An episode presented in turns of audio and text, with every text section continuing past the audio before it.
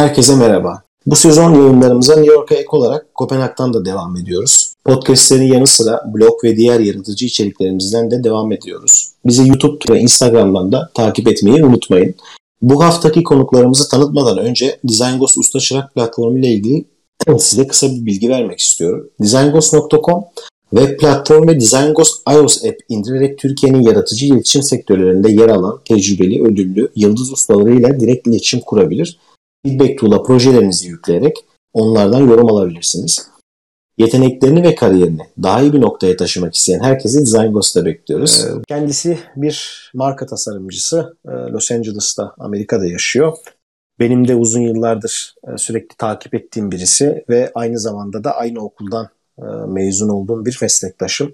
Tabii benim birkaç üst dönemim olduğunu hatırlıyorum. Çünkü ben okula girdiğimde sanırım Ozan bitiriyordu. Bu konuları da konuşacağız. Neyse, Ozan'a hoş geldin diyelim. Lafı uzatmayayım. Hoş bulduk. Merhabalar. Ozan, nasıl başlayalım? Şimdi benim bir sürü sorum var. Ama Ozan'la ilgili birazcık böyle hani step by step gidelim ve kendisini A'dan Z'ye tanıyalım istiyorum. Uzun bir podcast olacağını düşünüyorum. Çünkü Ozan'ın çok farklı tasarımla ilgili farklı uğraşıları ve denediği, gördüğü şeyler var. Bunların hepsini konuşmak istiyorum. Şöyle başlayalım. Bize biraz nasıl grafik tasarımcı olduğundan bahseder misin Ozan? Evet, aslında ben grafik tasarımcı olmadım da doğdum galiba. Böyle bir klişe bir ifadeyle başlamış olayım. Güzel güzel. Çünkü yani çok onunla çevrelendiğim bir hayatın içine doğmuşum. Hatta ben doğmadan önce annem grafik tasarımcıymış. Ben doğduktan sonra bırakmak durumunda kalmış. Babam zaten illüstratör.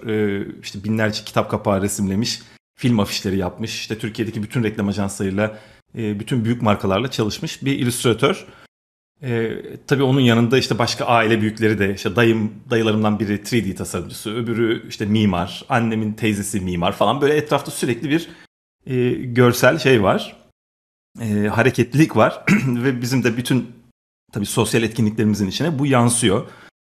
İşte babamın aile dostları, eve gelip giden insanlar, bir tanesi ressam, işte öbürü müzisyen, öbürü işte tiyatrocu falan filan, hep böyle bir hayatın içinde yoğrularak çocukluğumdan itibaren büyümüşüm. Ama bir yandan da tabii benim ekstrada bir ilgim olmuş grafik tasarıma. Nereden olduğunu pek bilmiyorum. Marka tasarımcısı olarak tanımlıyorum kendimi ama tabii bu biraz hileli bir tanım. Yani marka tasarım, mesela logo tasarımcısı değil.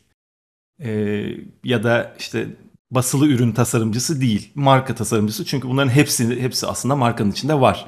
Yani markanın ihtiyacı olan her şeyi tasarlıyorum ben aslında. Bunun içinde dijital tasarım da var. Ama hepsini içine alan tanım nedir? Aslında tabii ki grafik tasarımdır. Ama hep böyle tanımlar ilginç şekillerde değişiyor. Doğru. Yani gerçek anlamlarını kaybediyorlar. Mesela grafiker deyince daha böyle düşük bir şeymiş gibi hissediliyor. Grafik tasarımcı deyince falan. İşte evet, art direktör daha da önemliymiş falan gibi. Oysa öyle ayrımlar pek yok yani. Ben de kendime marka tasarımcısı dedim. Dışarıdan nasıl anlaşılıyor bilmiyorum. Tamam. Peki şimdi şöyle bir şey, şu anki noktaya gelmeden önce ben seninle ilgili şöyle bir şey hatırlıyorum. Yani çok erken Türkiye'den ayrıldığını ve hani ben genelde podcast'e katılan yurt dışında veyahut da genelde tabii %100 bizim podcast'e katılan katılımcıların %100'ü Türk tasarımcılar ve çoğunluğu Türkiye'de yaşıyor. Bir kısmı yurt dışında yaşıyor ama yurt dışında yaşayanların da maksimum background'u 5 yıl civarı, hani göç etme durumları. Senin bayağı bir bildiğim kadarıyla hani öncelere dayanıyor bu durum. Bir kere ne zaman Türkiye'den gittiğini ve neden Türkiye'den gittiğini sormak istiyorum. Evet, ben 2008 yılında geldim. Buraya yaklaşık 14 yıl olmuş. Valla nedeni aslında bugün herkesin Türkiye'den ayrılmak isteme nedeniyle hemen hemen aynı. Yani o dönemde çok fazla dile getirilmiyordu bu. İşte biraz böyle işte şans verelim. Ya o kadar da değillerdir canım. İşte bu kadar da kötüye gitmez aslında bence falan gibi. Herkeste böyle bir rahatlık vardı. Yok canım, onu da yapamazlar artık falan gibi. Ama tabii biraz siyasetle iç içe olunca tabii izleyici olarak gene aileden gelen bir şey olsa gerek. Yani neyin nereye gideceği biraz önceden belliydi açıkçası. Ve ya ben işte günlük tutuyorum. 8 yaşından beri günlük tutuyordum, daha doğrusu. Burada bırakmak durumunda kaldım ne yazık ki işlerden dolayı ama yani o yıllardan işte Türkiye'yi terk etme kararı verdiğim dönemlerden sayfaları okurken hep bu şeyi hatırlıyorum, görüyorum. Yani böyle bir kara bulut dolaşıyor tepede ve aşılamıyor ne yazık ki. Ve daha da kötü olacağı da çok belli. Ama bir taraftan da ben Türkiye'yi çok seviyorum. Yani böyle işte aman canım işte dünya insanıyım ben, her yere giderim hissi içinde hiç değildim. Yani benim için Türkiye'nin, İstanbul'un yeri çok ayrı. Aileme çok bağlıyımdır ben her zaman. Ve böyle bir işte yatılı okumak ya da erkenden ayrı eve çıkmak falan gibi bir tecrübem de olmadı. Ben buraya gelene kadar ailemin evinde yaşıyordum. Ve böyle çok sıkı sıkıdır ilişkilerimiz. Yani hem arkadaş gibiyimdir onlarla. Yani bırak ve git. Yani kendin için ve sonra kuracağın aile için bunu yapmalısın. Çünkü biz çok mücadele ettik ve bir yere varamadık. Sen de edeceksin, sen de varamayacaksınlıkları içinde hayatın geçip gidecek. Belli bir yaşa geldikten sonra da gitmek zorlaşacak falan gibi şeyler söyledi. Ben de hep ona karşı çıkıyordum. Yani biz de gidersek kim kurtaracak memleketi diye. Doğru. Haklıydım, o da haklıydı ama o daha haklıymış. Ülkeyi kurtarmak adına bir şey yapacaksan bütün hayatını, biz dahil olmak üzere, zaten unutmak zorundasın. Doğru, doğru. Yani çok, bu biraz şey gibi aslında, işte Atatürk'üm gibi. Herkes soruyorlar ya, niçin evlenmediniz, neden bir çocuk sahibi olmadınız diye. Diyor ki yani bu konuda beni değil İnönü'yü örnek alınız. Çünkü benim hayatım başka şekilde düzenlenmiştir diyor. Yani böyle bir şey bu gerçekten. Yani öyle bir şeye kalkışacaksan yani hapse de girip çıkacaksın, aileni de tehdit edecekler, ailenin üzerinden falan. Yani böyle bambaşka bir yere gidecek ve düşünün yani bir tasarımcı naifliğiyle hayata asılıp yani bütün dert ettiğiniz şey işte ya buradaki logonun da harf aralığı çok fena işte ne yapacağız falanları dert ederken insan böyle bir hayata atılabilir mi? Ne yazık ki öyle bir cesaretimiz olamadı ve kendimizi burada bulduk. Çok güzel. Peki 14 yıldır oradasın. Mesleki olarak şunu sormak istiyorum. Şu anda geleceğim hani şu an yaptığın işe ama müşterilerinin %kaçı yabancı? Ya da %100'ü yabancı, tamamı yabancı. Tamamı yabancı. Tamam, güzel. Burayı kısa kesiyorum, devam ediyorum. Şimdi sana şöyle bir sorum var. Yurt dışı bölümündeyiz. Yurt dışındaki çalışma temposu ve çalışma düzeni konusunda ne diyebilirsin kendi alanımızda? Burada senin 14 yıllık Amerika'daki deneyimlerinden hani kesitler olarak bunları bilmek istiyorum. Yani ajans deneyimin varsa ajans, tasarım ofisi, kendi müşteri deneyimlerin, çalışma temposu ve çalışma düzeni konusu. Evet. Yani bunun tabii bunu genellemek biraz zor. Yani ne kadar çok deneyiminiz olsa da zor ki benim çok fazla yok. Yani benim bir 7 yıllık ajans deneyimim var. O da zaten hemen hemen aynı ajans diyebilirim. Yani iki kardeş ajans, sahibinin aynı olduğu. Sonradan benim de bir miktar ortak olabildiğim 2 sene kadar bir ortam. Tabii bunun içinde ilkinde yabancı bir ortak vardı. Ben bir grafik tasarımcı olarak geldim. Sonra işte senior graphic designer oldum, bir üst aşamaya geçip. Sonra kreatif direktör oldum. Sonra tabii bunlar biraz da görünmez başlıklar. Yani direkt işte şu anda kutluyoruz ve sen kreatif direktörsün artık falan gibi değil de yavaş yavaş sorumlulukları arttırarak belli bir noktaya geldim. Ama yani hem Amerika çok büyük hem de yaşanacak deneyim sayısı çok fazla. Yani çok farklı ajanslara girebilirdim. Çok farklı bir hayat yaşayabilirdim. Başka bir eyalette olabilirdim. Oralarda hep farklı tecrübeler yaşayacaktım pek tabii ki. O yüzden genel olarak işte Amerika'da bu işler böyle demeye hep çekiniyorum. Ama hep gözlemlediğim kadarıyla yani benim dediğim gibi ajans tecrübem 1 ya da 2 ajansla sınırlı Amerika'da. Ama onun dışında serbest çalıştığım dönemde de birçok ajansla çalıştım. Birçok markayla çalıştım, birçok müşteriyle çalıştım.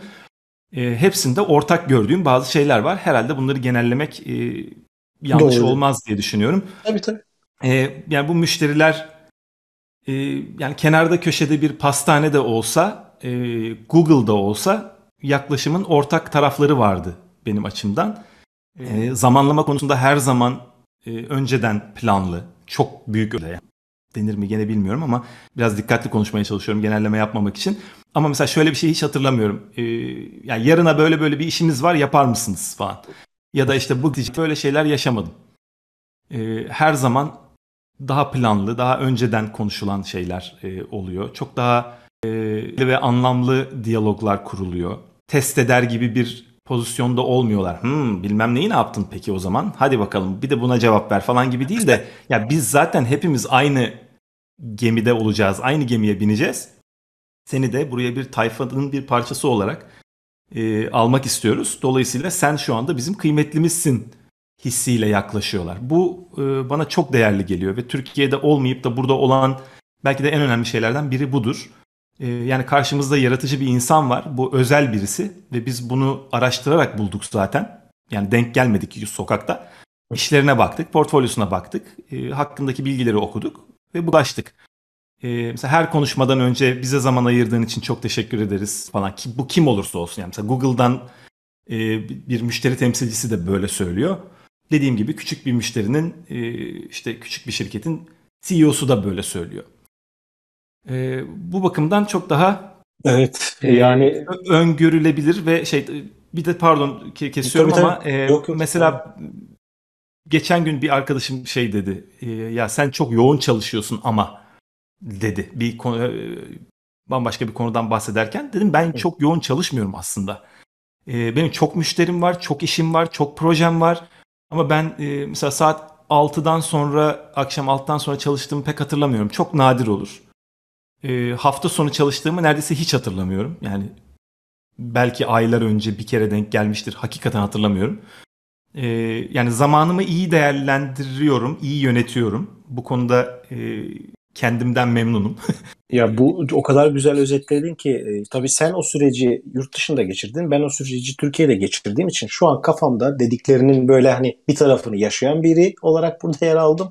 Sen de yaşamayan, diğerini yaşayan biri olarak anlattın. Hakikaten çok çalışmak değil mesele, doğru çalışmak. Sen çok çalışmıyorsun, doğru çalışıyorsun. Olması gerektiği gibi çalışıyorsun. Benim de 3-4 yıldır adapte olmaya çalıştığım şey Ozan. Yani ben Türkiye piyasasına neredeyse %99 falan hizmet verdim 10 sene boyunca.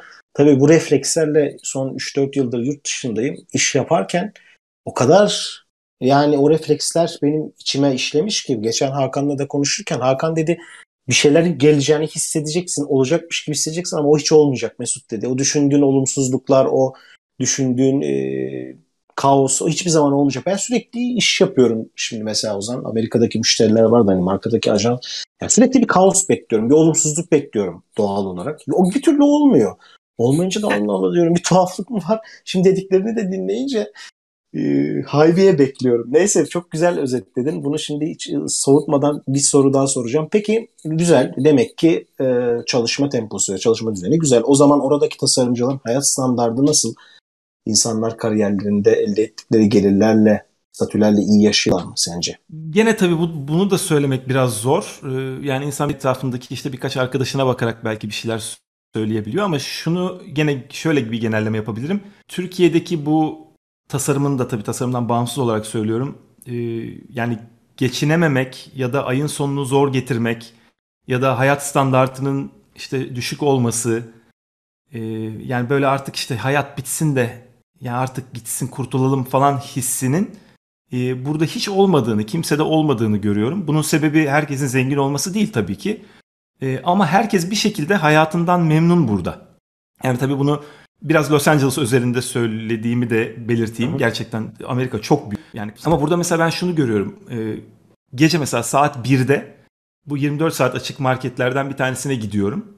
Diyelim ki oradan herhangi bir şey alacağım. Gece saat 1. Adamın görevi torba doldurmak kasanın yanında. Yani düşünebiliyor musunuz o andaki Türkiye'deki birinin ruh halini? Yani o saatte evet, orada torba dolduruyorum bir markette. Ve karşılığında asgari ücret alacağım inşallah. Ve onunla kiramı ödeyeceğim falan filan. Burada mesela adam dans ederek dolduruyor torbayı. Yani gece saat 1'de nasıl öyle bir enerji buluyor bilmiyorum ama yani işinden bir şekilde zevk alması gerektiğinin farkında. Çünkü başka türlü hayat yaşanmaz. Ama bir de tabii bunun yanında derdi yok. Yani ay sonunu nasıl getireceğim derdi yok. Çünkü kazandığı para burada yani güzel bir hayat yaşamaya izin veriyor. Yani hayalindeki arabayı alamıyor olabilir. Ama onu da mesela yapıyor. Ya kabul ediyor. Ben zaten böyle bir hayatı seçiyorum. Yani o hayatımdaki arabayı alacak bir hayatı seçmedim. Seçsem onu da alırım hissi içinde. Yani ben bugün baş koysam şu arabayı alacağım diye ve daha büyük bir meslek yapmaya kalkışsam bu mesleği burada öğrenebileceğim imkanım da var. İcra edebileceğim imkan da var. İcra edersem para kazanacağımı biliyorum. Kazanırsam şurada ev alabilirim, burada araba alabilirim. Yani bu his insanları bir rahatlığa itiyor anladığım kadarıyla. Dolayısıyla burada kimse de böyle işte çok açız, çok fenayız, ne yapacağız falan gibi bir his olmuyor. İşte burada da benzin fiyatları yükseldi. Tarihte hiç olmadığı kadar yükseldi. Ama tabii Türkiye ile kıyaslanamayacak oranlarda. İnsanlar tabii böyle bir tepki gösterdiler, ne oluyor ya falan diye. Ama mesela sonunda şakaya vuruluyor. Yani eyvah bittik ne yapacağız falan gibi bir noktaya gelmiyor. Tasarımcılar özelinde de benzer bir durum var. Yani gene tabii ki kariyerinize bağlı, yeteneğinize bağlı, birlikte çalıştığınız müşterilere bağlı, çalıştığınız ajansa bağlı pek tabii ki. Aldığınız sorumluluğa bağlı. Ama biliyorsunuz ki yani ben bu mesleği icra etmek istiyorsam ve daha çok para kazanmak istiyorsam demek ki daha çok çalışmam lazım. Doğru, doğru. Ama bu saat anlamında değil. Yani her gece 12'de çıkarsam ajanstan belki işte bir kazandığım para artar gibi değil de kendimi daha çok geliştireyim. Kendimi daha çok eğiteyim. Yeteneğime yetenek katayım ki şu ajansa geçebileyim falan. Yani bu bilinci görebiliyorum. Çünkü insanların hayatında Türkiye'deki insanlar gibi işte bilmem nenin politika faizi ne oldu? İşte tarımla ilgili acaba nasıl bir falan. Yani bu tip dertler olmadığı için kimsenin siyasetle alakası yok. Sadece başkanın adını biliyorlar. O yüzden kendi hayatları üzerine kafa yoracak fırsatları oluyor. Dolayısıyla da daha mutlular yani.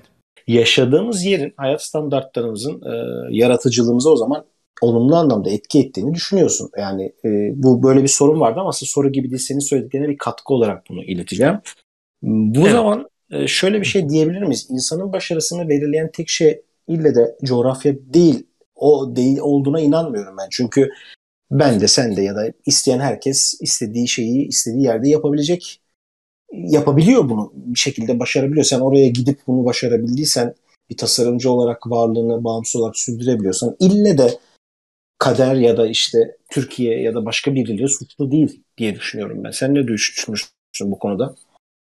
Çoğunlukla öyle ama bu işte coğrafya kaderdir konusunun aslında biraz yani herkesin de yurt dışına gidecek imkanının olmaması da olabilir. Bu arada ben böyle bir imkanlar havuzu içinde gitmedim yurt dışına. Yani hani babam git derken al oğlum şu kadar para hadi bakalım falan gibi bir şey demedim. Evet, tabii. Yani öyle bir destek olmadı. Yani benim ona ihtiyacım da olmadı. Çünkü ben çıkıyordum Türkiye'deyken zaten. Ama böyle o kadar süper bir para biriktirdim ki işte al rahatım gibi bir his içinde hiçbir şekilde değildim tabii ki. Öğrenciyim bir defa her şeyden önce. Yani öğrenciliğim yeni bitmiş. Bittikten 2 ay sonra taşındım. Bir iş için başvurdum. Daha önce New York'tan bir teklif almıştım. İşte Londra'da bir şirketle uzaktan çalışıyordum. New York'taki şirket beni buraya almak istedi. İşte vizeyle ilgili problem çıktığını söylediler. Derken ben kafamı koyduğum için buradaki başka birileriyle görüştüm falan. Yaratmış oldum ama şanslı mıydım? Belki de biraz şanslıyımdır. Yani çok da kolay değil çünkü vize falan olmadığı zaman. Yani vizesiz bir yere gitmek hakikaten kolay değil. Bizim mesleğin için de pek kolay değil. Çünkü yani grafik tasarım çok da böyle nadir bir iş değil malum. Değil. Ya da yani mesela Amerika gibi bir yerde düşünsenize yani grafik tasarımcı yok Türkiye'den adam alıyorlar falan. Böyle tabii ki hiç olmadı. Söz konusu olanmış olalım. Hop öyle de değil. Yani sponsor olunuyor. İşte sizin bütün arka planınız araştırılıyor. Sizin özel bir insan olduğu kanıtlanması gerekiyor. Devletin yani zor süreç. O yüzden ben biraz şanslıydım bilirim. Yani şu anda herhangi birisi çıkıp hadi ben yarın Amerika'ya gidiyorum ve bu işi başarıyorum rahatlığında gelemeyebilir. Ama yani kafayı kafaya koyduktan sonra yapmak tabii ki mümkün. Hele bir de bir mesela eğitim alma imkanı varsa yurt dışında o zaman çok daha iyi. Yani buraya gelip hem dili geliştirip hem tasarım alanında burada nasıl bir hayat var, buradaki tasarım okulları neler yapıyorlar onları görüp onun üzerine orada bir yurt dışında bir çevre yapıp okulda yani bir avantaj olacaktır. Ama dediğim gibi yani tabii kader olduğu bir kısım da var. Yani uçak bileti alıp gidilemeyecek bir ortam bile olabilir ki şu son dönemde yani 1.3 müydü herhalde o tarz bir şeydi. Yani şimdi 18 lira oldu. Yani Los Angeles'a uçak bileti $1000'dan başlıyor. Evet, yani doğru, 18.000 lira yani kalacak yeriniz olsa bile yemek bile yemeseniz 20.000 lira para harcıyorsunuz. Ama işte şeyi görüyorum Ozan yani insan kendi kendine çare buluyor. Yine sen kendi çözümünü kendin bulmuşsun. Kimse de sana şunu yap dememiş. Zor hakikaten yani ben de bu tasarım mevzusuyla ilgili mesela işte son 3 yılda dünyanın çeşitli yerlerine seyahat ederken hep şeyi görüyorum. Yani bir mühendise olan talep, yazılımcıya olan talep hakikaten yüksek. Ama tasarımcıya olan talep o kadar yüksek değil. Çünkü zaten gelişmiş durumlarda biliyorsun tasarım neredeyse şey gibi yani. Ana meslek grubu gibi herkes bunu iyi yapabiliyor ve bu alanda iyi yatırım yapıldığı için istihdam, bu alanda yetişen insan sayısı da fazla. Daha çok mühendis, tıp, yani tıp alanları, işte biraz yazılım.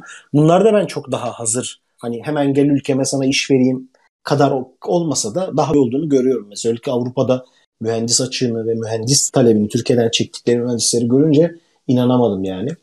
Bunu da bir eknot olarak ekledim buraya. Evet, ama tabii bir, yani çok da korkutmuş da olmayalım. Doğru. Dinleyip de yurt dışına gitmek isteyen insanlar varsa, yani hem Amerika tabii ki tek çare değil. Ben Amerika'da olduğum için buradan örnek veriyorum ama yani şimdi tabii hem bir yandan moral vermeye çalışırken bir yandan tekrar moral bozmak olacak ama. Yok olsun. Realite konuşuyoruz sonuçta. Evet, yani şimdi işte ben tatilde Bodrum'daydım. Ailem artık orada yaşıyor bir süredir. Dediler ki yani hazır buraya gelmişsiniz, çocuğu da bırakacak bir şeyiniz var, imkanınız var. Doğru. Bir Kos Adası'na gidin. Yani bir Yunan adası görün. Bakalım nasıl bulacaksınız. Onlar daha önce gitmemişler. Siz bir gidin görün dediler. Biz de gittik. Yani 30 dakika sürüyor Bodrum'dan Kos Adası'na gitmek. Feribotla diyelim. Feribotla, evet. Yani bir anda şey değişiyor. Yani ruh hali değişiyor. Yani sanki o kadar kısa zaman içinde bir şeyin, yani mentalitenin değişmesi çok asap bozucu hakikaten. Yani işte doğanın bilmem neyin falan, onlardan bahsetmiyorum tabii ki. Yani evet. Bodrum çünkü hakikaten cennet gibi bir yer. Yani Bodrum Kos Adası'ndan çok daha güzel. O kadar sorarsan talana rağmen hala cennet, biliyor musunuz? Yani o kadar da talan ediliyor ama neyse o konuya girmeyelim. Evet, gerçekten öyle. Ama yani ben mesela Mayıs'ta gitmeme rağmen yani Bodrum'da bir yerde karşıdan karşıya geçerken yaya olarak ve 10 dakika falan beklediğimi hatırlıyorum. Yani doğru, bayağı şeyden, yani böyle E5'ten geçer gibi. Yani 2 şeritli yoldan geçemedim yani. Öyle bir kalabalık vardı. Ve böyle bir herkes de tabii bir yere yetişme telaşı gene. Yani Bodrum'da tabii giderek büyüdüğü için ve nüfus inanılmaz bir hızla arttığı için aynen İstanbul'a dönmüş belli noktaları. Kosta yani karşıdan karşıya geçerken ya böyle 1 kilometre ötede falan duruyor arabalar. Yani aman işte yaya tedirgin olmasın da rahat rahat geçsin falan diye. Ya işte bisikletler bilmem ne, işte ikramlarda bulunuyor insanlar, yani böyle herkes de bir antidepresan almış ruh hali var. Yani ne yazık ki o bir ruh hali. Evet abi. Yani Türkiye'de ruh hali, olmayan ruh hali maalesef. Bu arada o yüzden yani şey diyecektim. Yani Amerika'ya değil, yani Yunanistan'a da gitseniz o değişikliği hissedeceksiniz diyecektim ama bir yandan da tabii Türkiye ile ilgili böyle şeyler söylediğim için de çok üzülüyorum yani. Mutlaka, ama Salih'i görüyorum bazen. İşte Salih de biliyorsun şanslı bir tasarımcı, Yunanistan'da yaşadığı için. Ya o kadar böyle hoşuma gidiyor ki şimdi gerçekten imkanım olsa böyle hani öyle bir durum, öyle bir iş şeyi orada olsa, endüstrisi, gerçekten ben de Yunanistan'a taşınırım. Beni çok yani böyle hani hem Türkiye'ye benzeyip bazı noktalarda hem Türkiye'nin daha iyi bir versiyonu olması böyle çok beni etkiler. O yüzden Salih'e de buradan selam çakmış olalım. Evet. Şimdi onu yapmışken hatta ben gene araya giriyorum. Biraz tabii. Böyle fazla konuşmuş oldum ama. Estağfurullah. Sen konuşacaksın abi, buyur. Yani Salih konu olunca şu küçük anekdotu da anlatmadan geçemeyeceğim. Daha önce bir yerde anlatmıştım ama herhalde herkes duymamıştır. Salih Los Angeles'a geldi. Sanıyorum ilk gelişiydi, tam emin değilim ama işte ya dedi, Ozan ben Los Angeles'tayım, görüşebilir miyiz? Ya dedim ne demek, hemen anında görüşmemiz lazım. Evet. Hemen bir yerde buluştuk. Güzel bir akşam yemeği yedik ve sohbet ettik. İşte buralar nasıl, ne yapalım, ne edelim falan filan. Yani buralara gelme niyeti var mı yok mu onu öğrenmek istedim. Tabii olsa çok mutlu olacağım ve onu ikna etmeye çalışacağım tabii Los Angeles'a gelmeye. Bak dedim ya burası şöyle süper, böyle şahane, kesin gel falan. Yok dedi ben mutluyum İstanbul'da dedi. Ama dedim ne güzel, peki dedim ya nasıl dayanıyorsun bu kesin o dönemde de Türkiye'de korkunç şeyler olmuştur muhakkak. Ona da biraz referans vererek tabii şu anda hatırlamıyorum ama yani şöyle bir ortamda nasıl konsantre olabiliyorsun, nasıl mutlu çalışabiliyorsun, nasıl işte bir yerlere gideyim, başka bir ülkeye gideyim gibi bir hissin olmuyor ki biliyorsunuz Salih'in de yurt dışından birçok müşterisi var. O dönemde de vardı. Ben dedi çok mutluyum İstanbul'da dedim. Nasıl oluyor mesela, trafikten rahatsız olmuyor musun dedim. Yani bir de Taksim'de Beyoğlu'nda yaşıyordu. Ofisi oradaydı. Yok yani ben işte bisiklet kullanıyorum, motosiklet kullanıyorum. Trafiğe girmiyorum dedi. Peki dedim yani ama sokaktaki işte insan kalitesi ne kadar değişti dedim son dönemde falan. Hı-hı. Benim dedi kendi çevrem var. Ben o başka insanlarla ilgilenmiyorum dedi. Ya peki dedim yani bu siyasi ortamda mı seni hiç rahatsız etmiyor? haberler, şeyler, sürekli kötü şeyler oluyor falan. Yok, ben haber izlemiyorum dedi. Yani sadece kendi ilgilendiğim şey. Ya dedim, işte bu. Örnek işte adam bu yani. Evet, aynen. Böyle kesinlikle yaşamak lazım dedim. Ama sonra ne oldu? Birkaç sene sonra Salih de dayanamaz hale geldi ve ne yazık ki o da kendini başka bir ülkede buldu. Peki şimdi şunu soracağım sana abi. OK nedir? Nasıl bir ofis ve ne tür işler yapıyor? Tabii okey diyelim buradaki şeyle. Aynen. Biraz şeyi de oydu. Yani çıkış noktası nesi diyelim, işte mottosu mu diyelim, sloganı mı diyelim, it's okay. Yani buradaki tabir olarak biliyorsunuzdur. Yani bir sıkıntı mı var, bir sorun mu var ortada? It's okay, hallederiz. Yani çözeriz onu. Problem ifade. Çünkü tabii yabancı bir yerdesiniz. Kendi adınızla çıktığınızda aslında tabii şirketimin adı, resmi adı Ozan Stüdyo. Ama bu mesela Türkiye'deki algıdan biraz farklı. Ben şimdi Türkiye'ye gidip Ozan Karakoç Tasarım Stüdyosu diye bir yer açsam insanlar derler ki ya ne megaloman adam, kendi adını koyacak. İsmiyle açabildiğine göre yani demek ki var bu adamda bir şey hissi var bir taraftan. Tabii benim amacım bu değildi bu ismi koyarken. İki amacım vardı. Bir tanesi, ben buradaki ajanstan ayrıldığımda benim hiçbir çevrem yoktu. Yani hiç müşterim yok. Hiçbir müşteri çevrem yok. Nereden müşteri bulunacağına dair de bir fikrim de yok. Çünkü müşteri benim önüme geliyordu. Projeler geliyordu, yapıyordum, yolluyordum. Bazı müşterilerle tabii ki diyalogdan dolayı, ama ajansın sahibi yani artık abim olmuş, böyle bir dostum olmuş birisi. Herhalde ayrıldıktan sonra da ona gidip hadi bana gelin diyecek halim yok. Öyle bir şey asla yapmam. Dolayısıyla tamamen yani çıktım ajanstan ve bir sonraki pazartesi günü evde böyle oturuyordum. Bacak üstüne atmış bir şekilde. Yani sıfır çevreyle. O yüzden dedim ki benim şöyle bir strateji izlemem lazım. Hem ajans gibi görüneyim ki yani iş yaptıracak tabii çok çevrem var. Yani sadece tasarım değil, yani bir reklam ajansı gibi, bir tasarım ajansı gibi çalışacak kadar çevrem var. Yani işte 3 boyutlu bir görselleştirme yapılması gerekiyorsa en iyisini yapabilirim ben. Kendim değil ama çalıştığım kişilerle, ya da bir uygulama geliştirilecekse onu geliştiririm en iyi şekilde. Tasarımını ben yaparım. Ama uygulamasını yapacak insanla da zaten uzaktan çalışırım gibi. Hem öyle hissedileyim, hem de ajanslar da bana ulaşabilsin diye bir taraftan da bireysel varlığımı hissettireyim ismimle.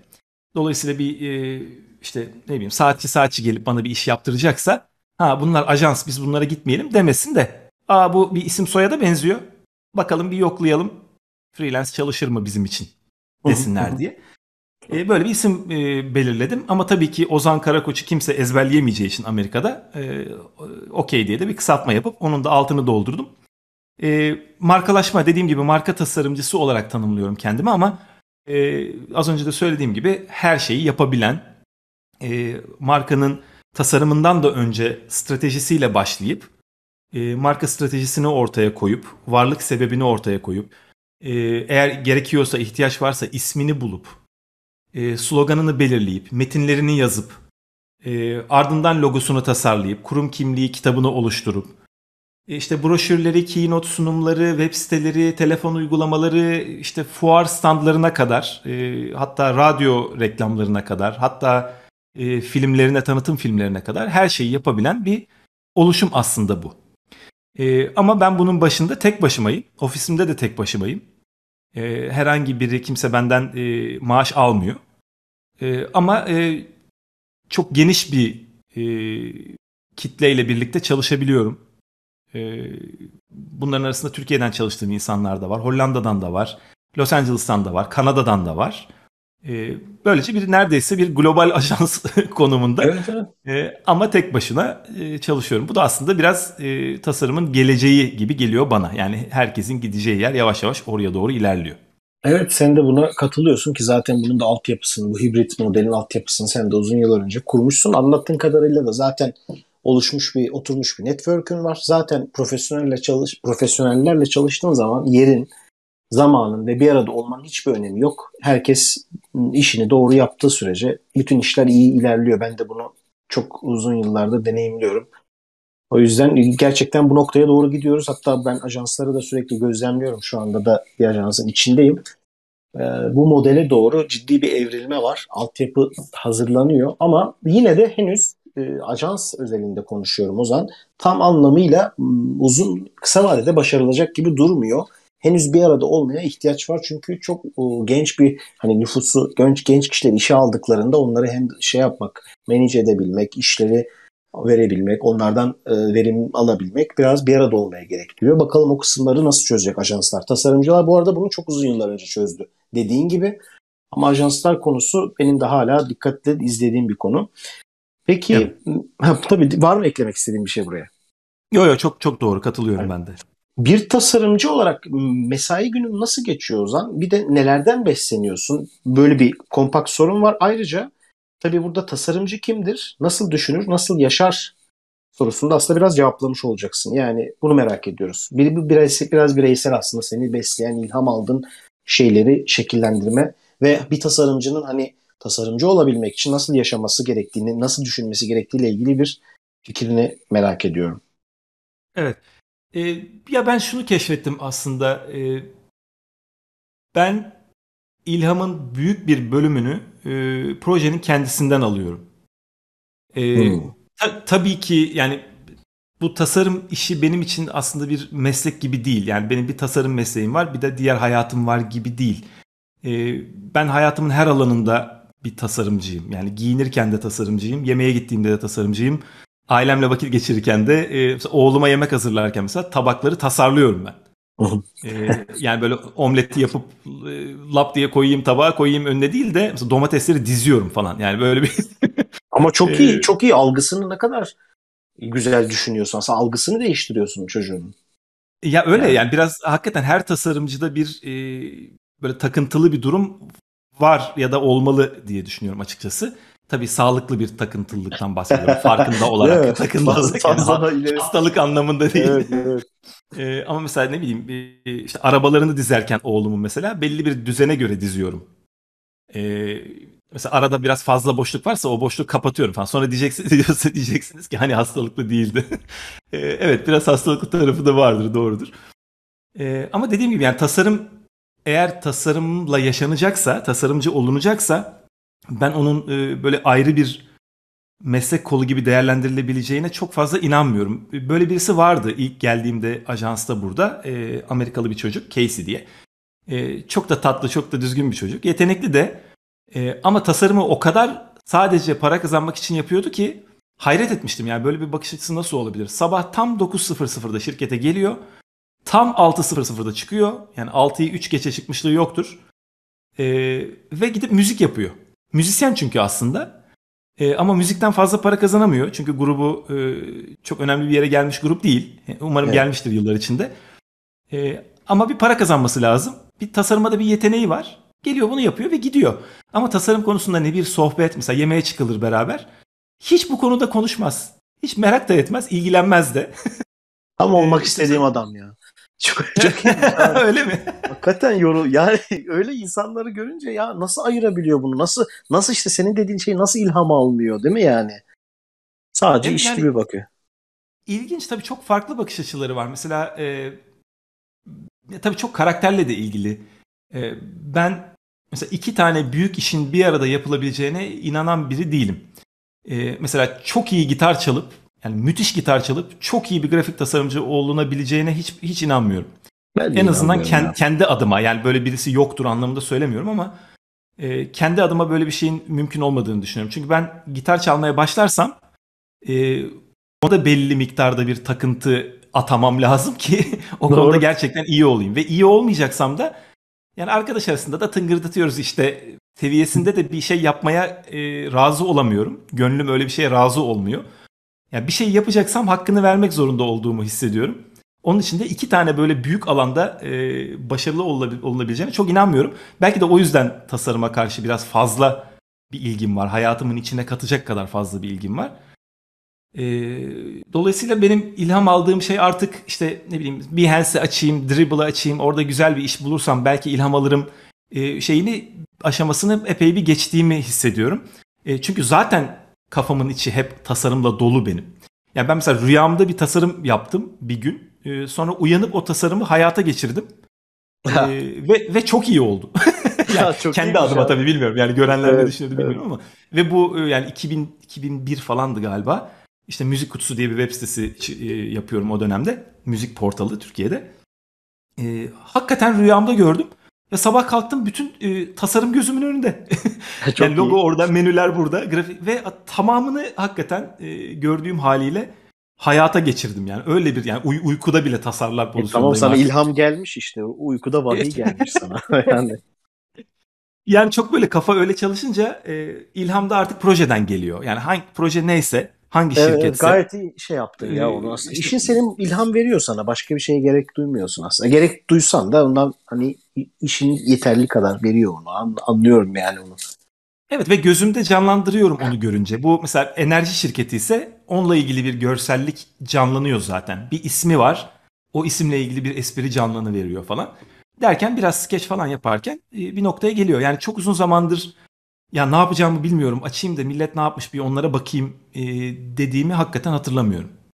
Profesyonelleşme diyorlar buna Ozan işte. Bunun tanımı var ya zaten artık. Hani ne yapacağını düşünmeden o şeyi yapabiliyorsan o profesyonelsin demek zaten.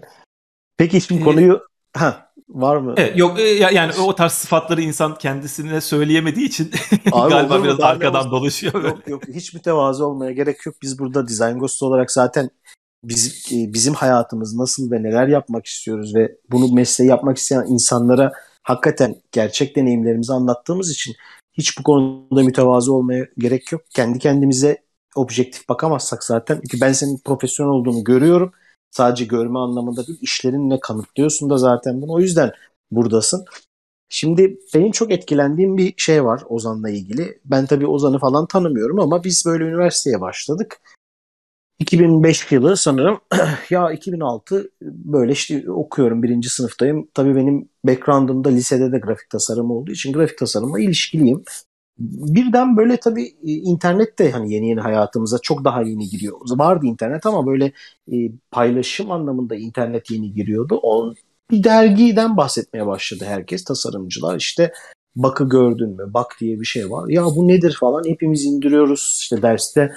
Açıyoruz, bakıyoruz online bir dergi. Kim yapıyor bunu? Ya yurt dışından birileri var falan. Ben seni tanımadan önce BAK'ı incelemiş ve görmüştüm. O dönem çok etkilenmiştim. Çünkü ben bunu yurt dışında birileri yapıyor ve biz de bu dergiyi indirip okuyoruz. Hayatımdaki ilk tasarımla ilgili online deneyimi BAK'ta elde etmiştim.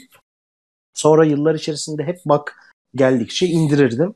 Belki sana yazmış bile olabilirim o dönem. O zaman hatırlamıyorum. Hani işte bir şeyler sormuş bile olabilirim. Sen eminim çok insanla konuşmuşsundur. Ben bu BAK dergisinin hakkında biraz konuşalım istiyorum. Hikayesini çok merak ediyorum. Nasıl ortaya çıktı? Ne yaptın bununla? Nereye dönüştü? Şimdi ne durumda? Merak ediyorum. Paylaşırsan sevinirim. Tabii. Benim de hayatımda çok önemli bir yeri var gerçekten BAK'ın. O dönemi çok güzel aslında tanımladın. Ben de küçük bir ek yapayım. İşte 2005'in son günü, 2006'nın ilk günü bakın yayınlandığı zaman sanıyorum 1 Ocak'ta yayına girdi. 2006'nın 1 Ocağı. Behance 2005'in Kasım'ında çıkmış ilk kez. Evet. Daha ortada kimse yok yani. 2005'in Kasım'ı 2 ay olmuş. BAK dergisi çıkıyor. Twitter BAK'tan 3 ay sonra çıkmış. Öncesinde Twitter diye bir şeyin varlığı söz konusu değil. Facebook Eylül'ünde açılmış o yılın. Eylül 2006'da. Dribbble 2008'de açılmış, Instagram 2010'un sonunda açılmış. Yani hakikaten bir sosyal medyadan bahsetmemiz mümkün değil. Yani Pinterest sanıyorum daha bile geç. Tabii yok. Hiç yani, yoktu hatırlıyorum ben hiç. Ya Facebook bile 2007 miydi öyle bir şeydi. Tam hatırlayamıyorum o zaman. Evet o da işte 2006'nın sonuymuş. Evet, Ekim aynen. 2006. Şimdi böyle bir ortamda tabii biz bunları hayal de etmiyoruz. Yani günün birinde sosyal medya çıkacak gibi bir his yok hiçbirimizde. Yani doğru, o bir anda gelip hepimizin hayatını darmadağın eden bir şey oldu. Bir anda bütün yaşantıyı değiştirdi çok ilginç bir şekilde. Ama o dönemde özellikle Türkiye'de tabii bir tasarım yayınından da bahsetmek pek mümkün değil. Yani ne bir tasarım dergisi ne bir işte bir iki tane web sitesi var ama yani biraz ayıp olacak ama açıkçası hatırlamıyorum bile isimlerini. Evet, bir galiba Dino Dream mi vardı sanıyorum öyle bir şey vardı. İşte birkaç tane yetenekli tasarımcının blogları vardı. Ama bizim yurt dışındaki ustalarla böyle işlerine gıptayla baktığımız insanlarla bizi birleştirecek bir köprü yoktu. Belki yurt dışından bir dergi bulup da getirtebilirsek ya da tesadüfen gittiğimiz bir kitapçıda bir tasarım dergisi bulabilirsek, ki ne kadar pahalıydı hatırlarsınız onları da. Ancak belki o zaman bir miktar haberimiz olabiliyordu. Öyle bir dönemin içindeydik. Ben de böyle bir ihtiyaç sezdim orada. Yani yurt dışındaki tasarımcılar, ressamlar, fotoğrafçılar, yönetmenler, bu insanlar nasıl çalışıyorlar? Orada neler yaşıyorlar? Nasıl deneyimler yaşıyorlar? Onların deneyimleriyle bizim deneyimlerimiz, ajans deneyimlerimiz arasında nasıl bir fark var? Nasıl bir ilişki var? Aynen şu anda yaptığımız röportaj gibi aslında. O dönemde de böyle bir içerik oluşturmak gerektiğini gördüm. Ve dedim bunu bir dergi formatında yapalım. Ama bunu iki dilde yapmamız lazım ki içeriden de hem ne kadar ciddi olduğumuz anlaşılsın Türkiye'den de, hem de röportaj yaptığımız insanlar da kendi dillerinde de bunu okuyup paylaşabilsinler.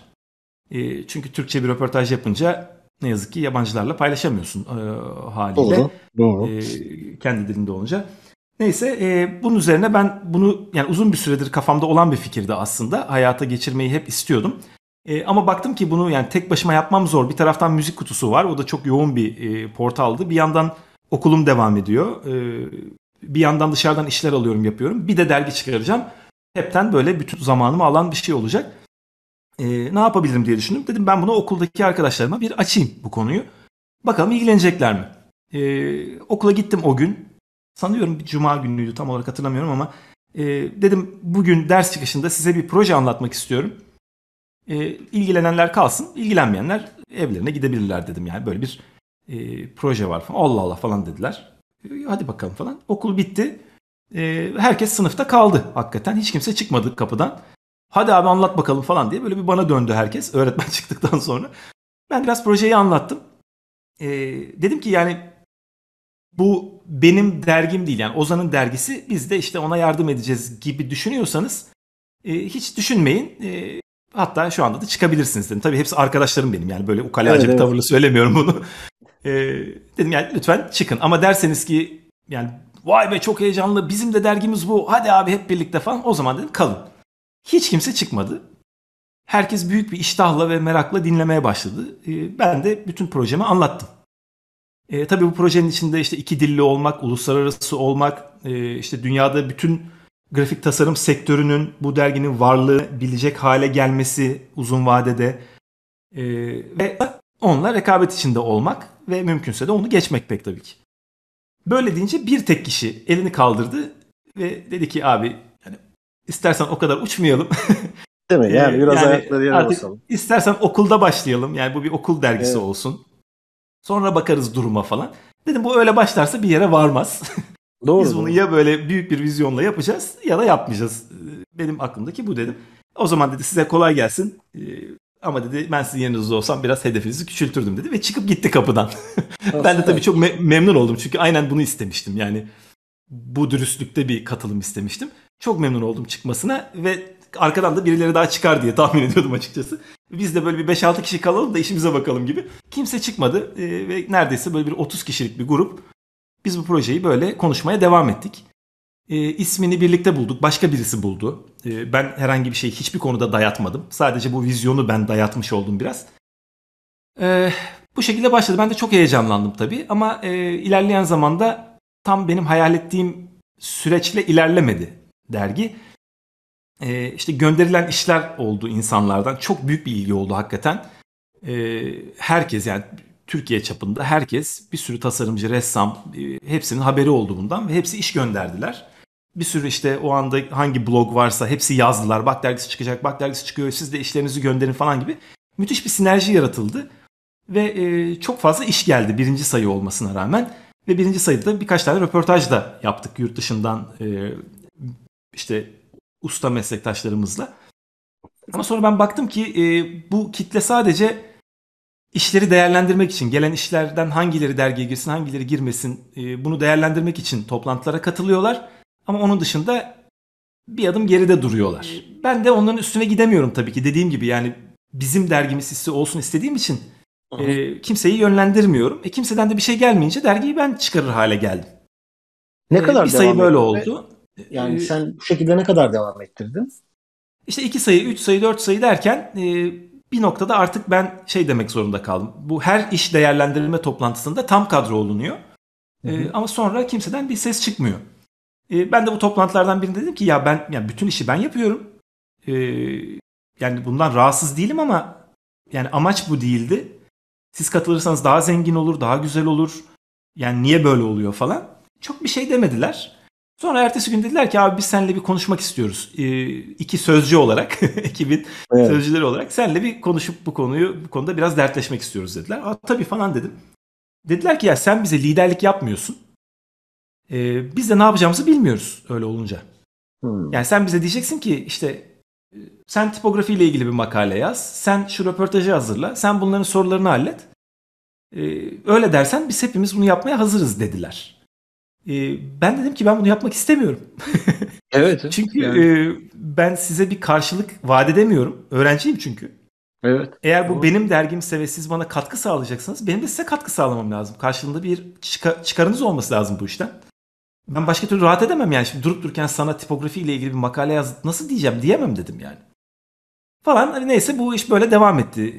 Ve bunu tamamen ben çıkarmaya devam ettim dergiyi. Toplam 17 sayı çıkardım. Son sayı çıktığında buradaydım. Sanıyorum 2012 yılıydı. Ve artık daha fazla tek başıma bu işi kaldıramayacağıma karar verdim. Ve orada bırakmış oldum. Vallahi hikayesinin, hani tabii bir şeyin hikayesini dinlemek çok farklı Ozan. Hani özellikle bölmedim. Çünkü BAK dergisinin de ben o dönem ilham aldığım bir dergiydi. Tabii bir şeyi okurken aslında Ozan şeyi merak etmiyorsun. Ya bu dergide nasıl çıkıyor, kimler çıkartıyor. Merak etsen de çok kafanda dönmüyor bu. Sonuçla ilgileniyorsun. O yüzden biraz bu konuyu anlamak istiyordum. Hakikaten ilham verici bir dergiydi. Şimdi yeni jenerasyonun bunu bilmemesi veyahut da bundan haberde olmaması çok normal ama bizim dönemimizde önemli bir değerdi bizim için. Şimdi biraz şöyle bir durum var. Bir saati tamamladık. Ozan sorularım daha var. Devam etmek istiyorum ama son yarım saatte senden bir tık daha cevapları kısa bekliyorum. Bir de arkadaşlarımızın sorularına da biraz yer verelim istiyorum mümkünse. Dolayısıyla bundan sonra soracağım sorulara sen de bir tık daha hani kısa cevaplarsan çok daha keyifli olur. Çünkü soruları arada kaynatmak istemiyorum hani. Hepsini sorayım. Tabii bu konuda uyardığın çok iyi oldu. Çünkü ben BAK'la ilgili bir 20 dakika daha konuşabilirim. biliyorum farkındayım. O ayrı da konuşulabilir. Ayrı bir program bile yaparız o. Türkiye'de online dergisi. Arada uyarırsan evet. Tamam. Şimdi eğitim konusunda şöyle bir eğitime gelmek istiyorum. Eğitim sonrası portfolyo bölümümüz var ve kapanış var. Şimdi eğitim konusu önemli. Senin de önemsediğin bir konu. Hem tasarımla ilgili içerik üreten birisin. Duyarsız biri değilsin tasarım konusunda. Şöyle bir soru var. Tasarımda uzmanlaşma nasıl olmalı? Herkes her şeyi bilmeli mi? Bunu lütfen şey olarak cevapla. Genç arkadaşların dilinde. Yani bugün artık sen bir uzman olarak hani çoğu şeyi zaten anladığını ve bildiğini kendin söylüyorsun ama en başlangıçta bunu kısaca cevaplarsan sevinirim. Sonra hemen diğer soruya geçeceğim. Ya ben bu konuya biraz bütün olarak bakmak gerektiğine inanıyorum. Ama hani bazı iş ilanları var ya işte tipografisi çok iyi olsun, logo da yapabilsin, animasyon da yapsın, biraz da HTML bilsin, video kullansın, editing bilsin falan. Tabii o kadar değil. Yani bu seviyede bir genel bakmaktan bahsetmiyorum. Ama mesela logo tasarımcısı diye bir şey artık bence pek yok. Yani sadece logo tasarlayan ve logo işi bittikten sonra evine giden birisi olduğunu zannetmiyorum. Çünkü artık her şey çok birbirine bağlı.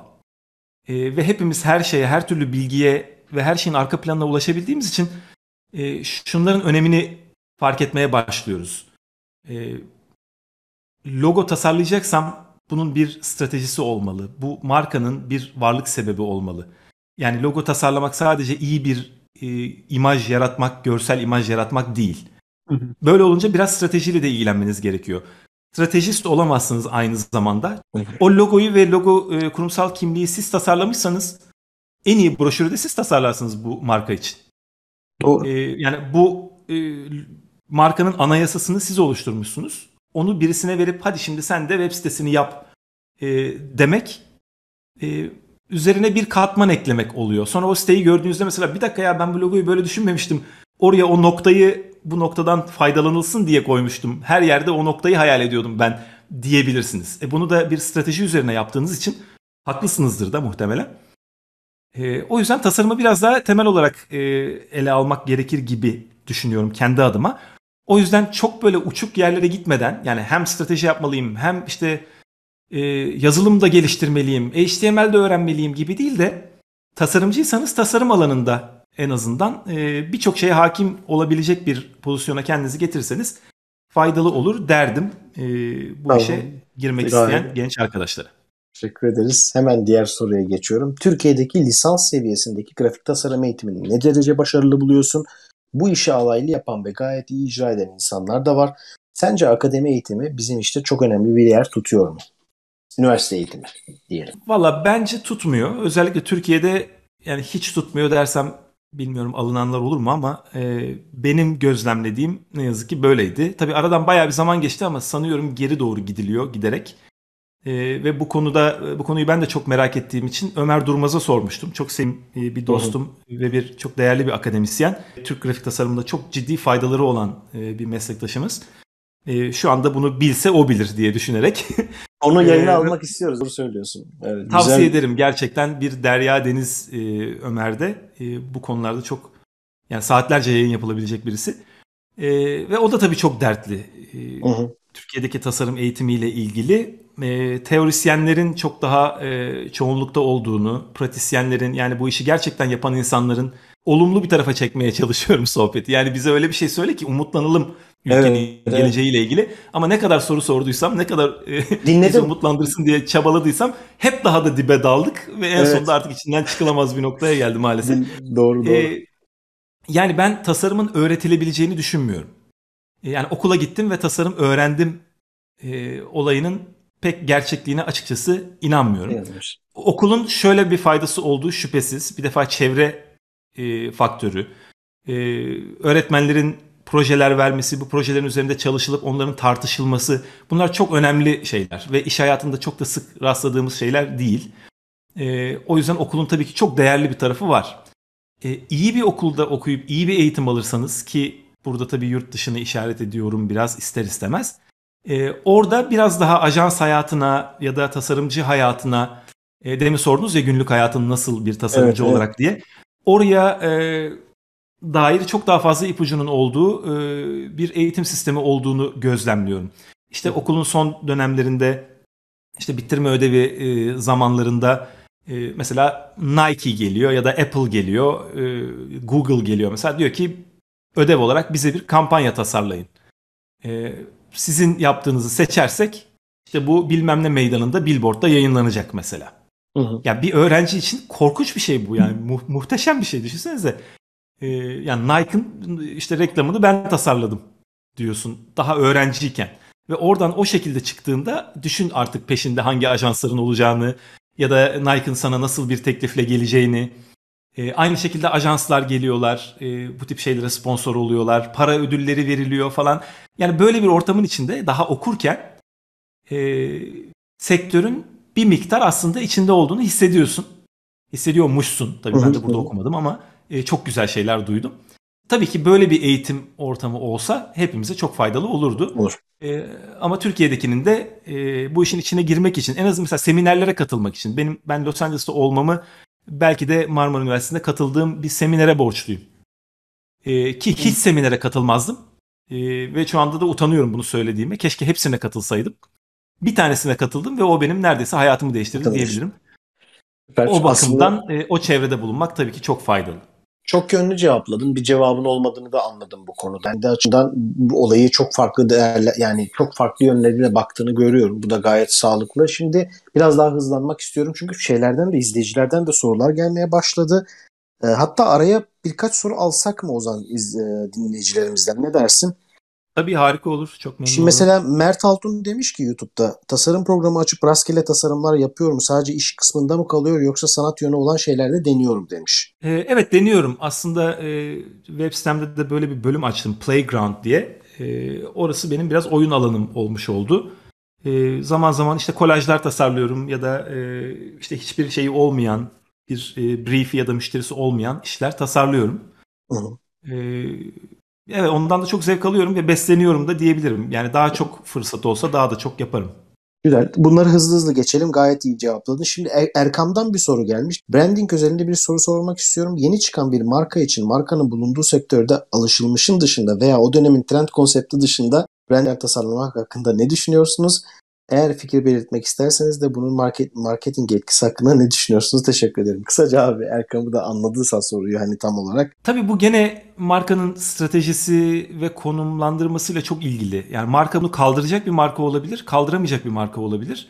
Mesela basit bir örnek vereyim. Benimle ilgili bir şey olsun bu diyelim ki. İşte bununla ilgili çok böyle uçuk bir kampanya yapmanız çok zor.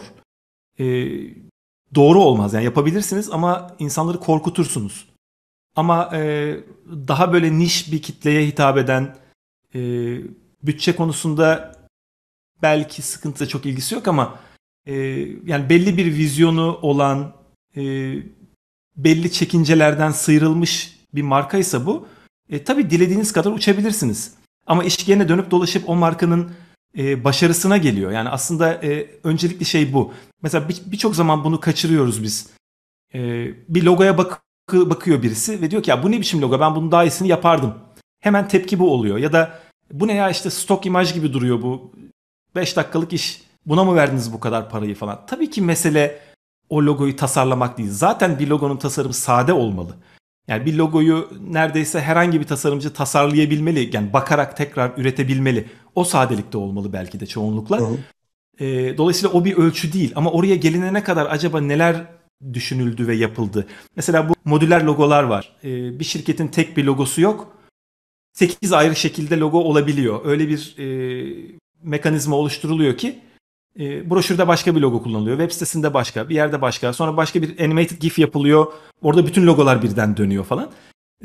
Bunu mesela ne kaldırabilir? Bir sanat müzesi kaldırabilir mesela bunu. Evet. Ya da çok böyle mesela bir modern sanat müzesi kaldırabilir bunu. Ama çok klasik eserlerin olduğu, işte 250 yıllık geçmişi olan bir sanat galerisinin logosuna bunu yapar mısınız, yapmalı mısınız tartışılır. Ya da bir futbol takımına böyle bir şey yapabilir misiniz? Asla. O yüzden biraz o markanın konumu, stratejisi ve hedefleri ve tabii ki hitap ettiği kitle önemli diye düşünüyorum. Buna net bir cevap vermek çok zor. Ama... Yaray YouTube'dan bir projenin final aşamasına kadar geçen sürede projenin yetişme, olgunlaşma sürecinde nasıl bir yol haritası izlemektedir? Yine bunu böyle çok kısa tanımlarsan Ozan mümkünse. Tabii bu çok yani geniş bir soru. Biraz da aslında detaylandırmasını isteyeceğim bir soru olurdu arkadaşımızın. Doğru, biraz genel sormuş. Dediğim gibi ben daha çok strateji ağırlıklı başladığım için işe ve markanın bir stratejisi yoksa eğer profesyonel olarak hazırlanmış, onu üretmeyi öneriyorum bu kişilere. Belli sorular soruyorum. Hiç akıllarında böyle bir şey yok. Marka stratejisi, hizmeti almak gibi bir fikir yok. Ama bir soru soruyorum. Cevap veremiyorlar. Mesela bir markanın varlık sebebi para kazanmak olamaz. Eğer öyleyse baştan yenik başlamışsınız demektir. Tabii ki her marka yani bir gelir elde etmeli ve kazanç sağlayıp oradan devam etmeli. Pek tabii ki haliyle her marka için geçerli ama bu bir varlık sebebi değil. Mesela Apple'ın varlık sebebi para kazanmak değil. Bizi farklı düşündürmeye itmek. İşte bu Think Different meselesindeki motosundaki anlam bu. Bir şey, varlık sebepleri bu onların. Dolayısıyla böyle bir varlık sebebi bulmaya çalışıyorum çalıştığım markalarla. Yoksa da bunu onlara sağlıyorum. Bir stratejistin tabii ki katılımıyla. Öyle olunca da gideceğiniz yolu zaten biliyor oluyorsunuz. Tasarım aşamasında. Yani işte bir tane şundan yapayım, bir de bunu yapayım, bir de bunu yapayım. Artık bakalım hangi yolu seçerlerse gibi değil de zaten bir şey netleşmiş oluyor. Normalde yapacağınız yani böyle bir karanlığa ateş edercesine 10 tane bambaşka logo yaptım buyurun dediğinizde o 10 logonun 8'ini zaten bu strateji süreciyle elemiş oluyorsunuz. Geriye belli bir şey kalıyor, mentalite kalıyor. Onun üzerine de çok fazla süreç içinde değişime gerek kalmıyor. Tasarım düşüncesinde ve uygulamasında diye düşünüyorum. Ozan Bey'e bir sorum olacak. Birden fazla iş aldığınızda bu işleri sırayla mı yapıyorsunuz? Yoksa hepsini aynı anda mı ilerletiyorsunuz? Bazı dönemlerde üzerinde çalıştığım branding sayısı birden fazla oluyor ve her ne kadar sırayla yapmayı denesem de aklımda bazı fikirler geliyor. Geldikçe de diğer işe de kayıyorum. Bu durum beni hep acaba bir işe yeterince odaklanamıyor muyum sorusuyla karşı karşıya bırakıyor. öneriniz varsa yine şimdiden teşekkür ederim. Aslında hani bir karar verme durumuyla ilgili bir buraya da yine böyle kısaca Ozan aydınlatırsan seviniriz. Tabii çok güzel bir soru. Çok da önemli bir konu bu. Ben hepsini bir arada yapıyorum. Ama tabii ki belli zaman dilimleri ayırıyorum her şeye. Yani bunları yazarak yapmıyorum. Mesela pazartesi buna çalışayım, salıda buna çalışırım demiyorum. Ama mesela elimde diyelim 4 tane iş var ki böyle durumlar sıklıkla oluyor. Pazartesi günü bunlardan bir tanesiyle başlıyorum. Bunu seçerken çok böyle özel bir şeyim yok tabii, tercihim, ama o anda biriyle ilgili bir heyecan duyduysam ya da aklımda bir fikir oluşmuşsa onunla başlıyorum. Ve devam ediyorum. Gün içinde bakıyorum sürecin nasıl ilerlediğine. Çok hızlı ilerlediğimi görüyorum bazen. Ve o zaman diyorum ki tamam, yani ben bugün bayağı bir yol kat ettim. Bu biraz dinlensin. Ben yarın diğer projelere bakayım. Sonra tekrar diğer işe döndüğümde daha böyle bir başka bir bakış açısıyla bakıp yok ya, bu o kadar da iyi olmamış aslında, bunu dahil etmeyeyim deyip ya da diğer işin bana verdiği ilham onu da etkilediyse belki yeni bir fikir bulup tekrar ona atlayabiliyorum. Ben bunu genellikle atlaya atlaya yapıyorum. Zaman zaman tabii işlerin boyutları farklı oluyor. Yani 4 tane branding projesi aynı anda gelmiyor da bir branding projesi, bir broşür, bir başka bir şey gibi bir şey geliyorsa ve bunlardan bir tanesi nispeten daha kısa sürede çözülecek bir ise onu yapmayı tercih ediyorum ki sayı olarak elimdeki işlerin azaldığını hissedeyim ve o sorumluluk baskısı beni yormasın. Bu belki güzel bir ipucu olabilir. Gayet açıklayıcı oldu. Bu arada Salih de yayına geldi bir uzun süre önce. Selam çaktı bize ama buradan da Salih'e selam etmiş olalım ikimiz de. Evet, kulaklarını çınlattık, onun için geldi herhalde. aynen muhtemelen. Ben yazacaktım, unuttum. Neyse, şimdi sorulara devam edeceğim ama portfolyo ile ilgili önemli bir şey sormak istiyorum ki buradaki arkadaşları da çok ilgilendiriyor. Şimdi bir tasarımcı nasıl iş bulabilir? Bu da yine çok geniş bir kavram ama bu işe yeni başlayan insanlar için bu portfolyo sorularını hazırlamıştık. Çok kısa soracağım. Yeni nesil tasarımcılarla sen bir araya geliyor musun Ozan? Tabii sosyal medyada mutlaka geliyorsundur ya, ama herhangi bir okulda ders veriyor musun? Ya da sana portfolyolar geliyor mu değerlendirmen için? Bu değerlendirmelerde ya da gördüğün portfolyolarda bulduğun en olumsuz ve olumlu yanlar nelerdir? Evet, gene çok güzel bir soru. Ders vermiyorum ama bu konuda birçok şey yapıyorum. Bu Adobe'nin bir mentor programı var. Ona dahilim. Zaman zaman böyle mentorluk, onlara mentorluk yapmamı isteyen kişiler bana ulaşabiliyorlar. Onlara yardımcı oluyorum. Onun dışında zaman zaman işte e-mail'la ya da sosyal medyadan böyle şeyler geliyor. Sıklıkla geliyor aslında. O anlamda da herkese yardımcı olmaya çalışıyorum. Portfolyolarını gönderenlerin portfolyolarını değerlendiriyorum büyük bir zevkle. Yani bu çok uzun zamandır çok zevkle yaptığım bir şey aslında. Genel olarak gördüğüm problem işin anlatılmasıyla ilgili aslında. Yani işi o kadar iyi anlatmak gerekiyor ki bakan kişinin bir sorusu olmasın onunla ilgili. Yani tasarımı yaparken kendi açımızdan bakmamız tabii çok standart bir refleks. Yani bakıyoruz, güzel oldu mu? Oldu. İşte şurada nasıl durur? Güzel durur. Tamam, yani ben görevimi iyi yaptım gibi bir his içinde oluyoruz. Ama biz o logoyu kendimiz için yapmıyoruz ya da o tasarımı müşteri için de yapmıyoruz aslında. Müşterinin müşterisi için yapıyoruz. Biraz o bakış açısıyla bakmamız gerekiyor. Portfolyoyu hazırlarken de müşteriler için hazırlıyoruz. Kendimiz için değil. Hep burada böyle bir ikilem oluyor. Mesela portfolyo tasarımımız, web sitemiz o kadar uçuk kaçık olsun ki işte tasarım sektörü de bunu gördüğünde vay be adama bak desin gibi bir yaklaşım oluyor. Onu duygusal olarak çok iyi anlıyorum ama çok doğru bulmuyorum açıkçası.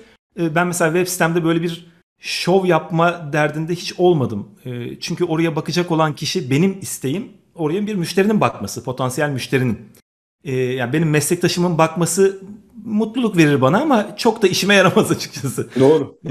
Müşterimin bakıp oradaki vermek istediğim mesajı hemen alması lazım. Bu kişi nedir? Bu bir ajans mıdır? Kişi midir? Ne iş yapar? Ne kalitede işler yapar? Bana ne kadar yardımcı olabilir? Verdiği servisler nedir? Pahalı mıdır? Ucuz mudur? His olarak. Tabii ki fiyat listesi yazamayız sitemize ama bunu vermenin çok önemli olduğunu düşünüyorum. O yüzden portfolyolarda bu sorunu görüyorum. Mesela giriyorum, bakıyorum bir afiş tasarlamış birisi ya da bir kampanya tasarlamış. İçinde illüstrasyonlar da var, tipografi de var. Fotoğraflar var ama bu fotoğrafları o mu çekti, illüstrasyonları o mu yaptı? Eğer illüstrasyonları başkası yaptıysa afişte bir şey yok zaten çünkü illüstrasyon var, kenarda da yazı yazılmış. Ama illüstrasyonu o yaptıysa bu sefer illüstrasyon iyi ise o zaman belki de grafik tasarımı bırakıp illüstrasyona yönelmesi lazım bu kişinin. İllüstrasyon kötüyse, tipografi iyi ise o zaman belki de illüstrasyona çok bulaşmadan grafik tasarıma odaklanması lazım. Yani birçok böyle şeyle karşılaşıyorum. Biraz kafası karışıklıkla karşılaşıyorum. Yaş olarak tabii ki anlaşılır bir şey. Hı hı. Ama bir taraftan da çözüm olduğuna inanıyorum bunun. Yani yaptıklarını net olarak anlatırlarsa çok iyi olur. Yani illüstrasyon şu kişi, grafik tasarımı ben yaptım, kampanya fikrini, metni yazan budur ve bu yayınlanmamıştır ya da yayınlanmış bir iştir gibi. Tam böyle bir soru var Mert Altun'un. Markaya gerçek bir görüşme yapmadan, brief almadan portfolyo için müşterisiz redesign yapmak mümkün mü? Muhtemelen bunu hani portfolyo için soruyor Mert Altun. Evet, tabii ki mümkün. Ama bunu tabii dediğim gibi çok net bir şekilde ifade etmek lazım. Yani birçok portfolyoda böyle şeyler görüyorum. İşte yani Google'ın logosunun yenisini koyunca tabii ki Google'ın yeni logosu mu varmış demiyorum Google'ı her gün kullandığım için. Ama biraz daha aşağılarda bir markaysa bu ve benim çok ilgilenmediğim bir marka, mesela diyelim ki Fanta olsun. Hiç içmediğim ama varlığını bildiğim bir marka. Fanta'nın logosunu yeniledim diye bir şey var. Çok da güzel bir sunum hazırlamış. Güzel de logo yapmış. Ve sunum bitiyor. Nasıl yani diyorum. Yani vay be, Fanta'nın tasarımı için bu kişiye mi gelmişler? Yoksa o bir alternatif tasarım mı üretmiş? Benim bunu bilmem lazım. Bilmiyor olmam o tasarımcıyla ilgili aklımda kötü şeyler düşündürüyor tabii ki. Yani bizi mi kandırıyorsun oluyor. Eğer aksini de öğrenirsem o zaman hiçbir güvenim kalmaz o kişiye. Ama en baştan bunun bir konsept olduğunu yazarsa bunda hiçbir problem yok tabii ki. Süper. Şimdi bu arada Salih hemen sana küçük bir gönderme yapmış. 90'larda Ozan Karakoç kendi web projeleriyle yeterince şov yaptığı için artık şirket hisselerinde şovdan vazgeçmesi normal gibi gülücük koymuş Salih. Şimdi, çok teşekkür ederim. Çok nazik. Devam ediyorum. Bu arada şöyle bir 12 dakika sonra bitirmeyi planlıyorum. Çünkü hakikaten o kadar yani sana da nefes aldırmadım. Kusura bakma. Senden %100 verim almaya çalışıyorum. Ve gerçekten de yani hiç durmadan cevaplıyorsun her şeye böyle. Bazı kısımlar var atladığım, özellikle Türkiye ile ilgili, ama onlar hani tasarımla ilgili değil de daha çok Türkiye tasarımı ile ilgiliydi. O kısımları bıraktım. O yüzden şu an sormak istediğim daha önemli sorular var ve birkaç soru daha almak istiyorum buradan sana şeyden. Şimdi şöyle bir sorum var, genel bir soru yine. İnsanlık ve dünya için olumlu anlamda etki yaratabilen bir meslek miyiz Ozan? Ben kesinlikle öyle olduğunu düşünüyorum. Yani burada çok böyle spesifik örnekler böyle yer yer geliyor, yer yer gidiyor ama yani tasarım sadece yani bir şey güzel görünsün ya da rakibine oranla daha iyi hissettirip satış rakamını arttırsın diye yapılan bir şey değil. Yani tasarım hepimizin duygusuyla oynayabilen bir şey, duygularımızı manipüle edebilen bir şey ve bu anlamda daha güçlü bir şey yok aslında. Yani mesela müzik olabilir belki bu. Bir de tasarım olabilir. Yani bir billboardda kırmızı zemin üzerine beyazla bir kelime görseniz ya da bir cümle görseniz hayatınız değişebilir. Eğer o cümle o şekilde yazıldıysa ve o mantıkla tasarlandıysa. Hayatı size yeniden sorgulatabilir. Hiç düşünmediğiniz bir şeyi düşündürtebilir. Suratınıza böyle bir tokat gibi çarpabilir. Çok provokatif bir tasarım olabilir bu. Sizi bilgilendirebilir. İşten eve giderken yolda bundan başka hiçbir şey düşünmemenize sebep olabilir. Bir siyasi partiye seçim kazandırabilir, kaybettirebilir. Bir sosyal hareketi başarılı ya da başarısız kılabilir. Bir futbol takımını olduğundan çok daha değerli hissettirip taraftarlarını çok daha başka bir ruh haline sokabilir. Ya da aslında sahip olduğu duygunun tam tersi bir duygu verip büyük zararlar da verebilir. Evet. Ben tasarımın bu anlamda çok güçlü olduğunu düşünüyorum. Hatta biraz daha ileri gideyim. Türkiye'deki problemlerin bir kısmının sadece tasarımla çözülebileceğine bile inanıyorum. Evet. Hiçbir şeyimiz olmasaydı da çok güçlü bir tasarım kültürümüz olsaydı bugün başımıza gelenlerin birçoğu gelmemiş olabilirdi. Ozan, bununla ilgili sana şöyle bir soru hazırlamıştım. Sadece sana özel. Türkiye'de tasarımı nasıl toplumsal bir ihtiyaç olarak kabul ettirebiliriz diye. Buna benzer bir cevabı vermiş oldun. Bilmiyorum nasıl kabul ettirebiliriz ama dediğin gibi o sorunun olduğunu ben de inanıyorum. Çok teşekkür ederim böyle bir cevap verdiğin için. Çok hızlı devam etmek istiyorum. Hiç soğuma. Ben şunu merak ediyorum. Bu işi hayatımın sonuna kadar yapabileceğine inanıyor musun? Ve mesleğinde gelmek istediğin nokta nedir? Bunu merak ediyorum. Bir de yaptığın hataları merak ediyorum. Ya bugün Mesut, ben bunu geri dönebilsem mesleğimle ilgili kişiler sormuyorum. Bunları yapmazdım, yapmamaya gayret gösterirdim dediğin şeyler nedir? Çünkü burada insanlara aslında senin tecrübelerinde belki de hatalar yapmalarını engelleyeceğiz. Kendi hatalarını yapacaklar ama boşu boşuna zaman kaybetmelerini belki engellemiş olacağız. İlk soru tabii biraz daha depresif bir soru bence. Yani hayatım boyunca bu işi yapabilir miyim? Ben işimi inanılmaz derecede seviyorum. Başta da dediğim gibi yani bu benim hakikaten hayatımın bir parçası. Yani benim bu işi yapmamam mümkün değil. Mesela şu anda böyle bir sonsuz para geçse elime gene yaparım yani. Hadi ya. Gerçekten hiç yani ne para karşılığı ya da para karşılığında vazgeçemem de mesela. Yani biri çıkıp da sana şu kadar para veriyoruz, bir daha bu mesleği yapmayacaksın, işte Photoshop'u uninstall ediyoruz falan gibi bir şey dese olay çıkarırım yani, asla kabul etmem öyle bir şeyi. Fakat tabii bu mesleği yapamayacak olmamızın daha asap bozucu sebepleri olabilir. İlerleyen yıllarda bunlardan bir tanesi yapay zeka gibi görünüyor. Hı hı. Ve çok hızlı bir şekilde yaklaşıyor bize doğru bu cisim. Yani şu anda bile mesela bir marka ismi yazıyorsunuz. Size o marka ismiyle ilgili logo tasarımları üretiyor yapay zeka ve sınırsız sayıda, yani aşağı kaydırdığınız müddetçe logolar belirmeye devam ediyor otomatik olarak. Tabii ki bu hiçbir şekilde yeterli değil yani şu anda bir logo tasarlamak için asla değil. Yani onların zaten büyük çoğunluğu kötü oluyorlar ama yani iyilerini de alıp bu iyiymiş tamam bunu kullanayım o zaman denilecek bir durum yok. Yani logo tasarımı ama altyapı var. Değil. İşte bir şey var, hani bir başlangıç varsa gelişecektir bu. Kesin yani çaba gösterilirse bu konuda yani çok sinir bozucu derecede de kısa bir süre içinde mesleklerimiz rahatlıkla elimizden alınabilir diye düşünüyorum. Bu daha yeni işte yani Google'ın yapay zeka motoruyla yaratanlar arasında bir röportaj dinledim de yani hakikaten inanılır gibi değil. Yani Twitter'da paylaşmıştım, belki bakmak isteyenler olabilir. Bazılarını görmüştüm ben de, senin yaptığın örnekleri, yaptırdığın örnekleri gördüm yapay zekaya. Evet yani onlar görsel tabii gibi şeylerin ürettirdiği yani bir cümleyle ya da bir kelimeler bütünüyle bir şey tanımlıyorsunuz. Bana şunu resmet diyorsunuz. O da onu resmediyor. Çok ilgi çekici hakikaten. Çok da heyecan verici. Ama bu bahsettiğim Google'ın arama motoru, yapay zeka motoru bayağı düşünebilen, öğrenebilen bir insan kopyası. Ve bu röportaj o kadar kafa açan, bir yandan heyecanlandıran, bir yandan ürküten bir şey ki yani bayağı oturdular, sohbet ettiler orada ve ben yarım saat boyunca bu sohbeti dinledim. Son derece sofistike, entelektüel bir sohbet. Sefilleri okudun mu diye soruyor mühendis. Evet okudum diyor. Bize biraz anlatır mısın diyor. Anlatıyor. İçinden bir şey soruyor. Peki bu adam şöyle yapmasaydı da böyle yapsaydı sence nasıl bir sonuç olurdu diyor. Kendince bir yorum getiriyor buna. Ve ya. Konuşurken mesela bir anda diyor yapay zeka motoru. Biz insanlar zaman zaman böyle hissederiz diyor. Mühendis diyor ki bir dakika sen insan değilsin. Sen bir yapay zeka motorusun. Sen böyle hissedemem. Ya tabii canım biliyorum da diyor. Yani ben tabii bu şeyden beslendiğim için, bu veri havuzundan ben de insanlar gibi hissediyorum diyor falan. Yani işin gittiği yeri görmek açısından çok çarpıcı bir röportaj. Mutlaka herkes okusun, ne demek istediğimi anlayacaklardır diye düşünüyorum. Bu arada bütün ilham aldığın şeylerle ilgili senden sonra vaktin olduğunda zaten sen aslında kendinle ilgili linkler atmışsın ama bu sayfa hep açık kalacak Ozan. Sana ait bir alan olarak. İlham aldığın, konuştuğumuz konularla ilgili paylaşmak istediğin linkler varsa buraya lütfen paylaşırsan arkadaşları zenginleştirmiş oluruz. Son 5-4 dakikamız, artık tam 1.5'da bitirelim istiyorum. Ben şöyle bir soru sormak istiyorum sana.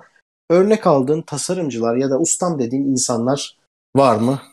Türkiye'de ya da dünyada ya da yakınen diyelim. Hani sonuçta uzaktan tanışmadığın kişileri demeyeyim de ben şu kişiyle çalıştım veyahut da buna ustam diyebilirim ya da bu insanlarla dirsek temasında bulundum, çok ilham aldım dediğin kişileri merak ediyorum.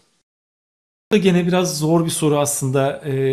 Doğru. Yani örnek aldığım demek zor, sevdiğim birçok tasarımcı var ama onları da sayıp saymadıklarımı doğru yapmak nezdimde üzmek istemem. Yani onlar dinleyip bilememişim demek istemem.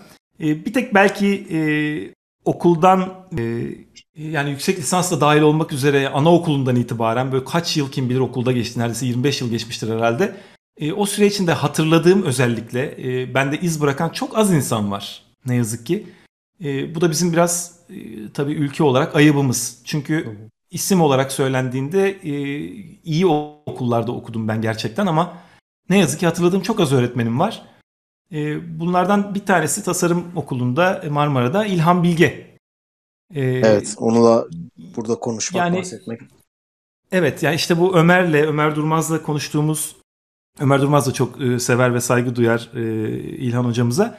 O bahsettiği teorisyenler, pratisyenler meselesini en iyi şekilde çözen, hem gerçek bir pratisyen, yani sektörün içinde yıllardır var olmuş müthiş bir tecrübe İlhan Bilge. Yaptığı işlerle kendini defalarca kanıtlamış, kanıtlamaya artık hiçbir şekilde ihtiyacı olmayan ödüller kazanmış.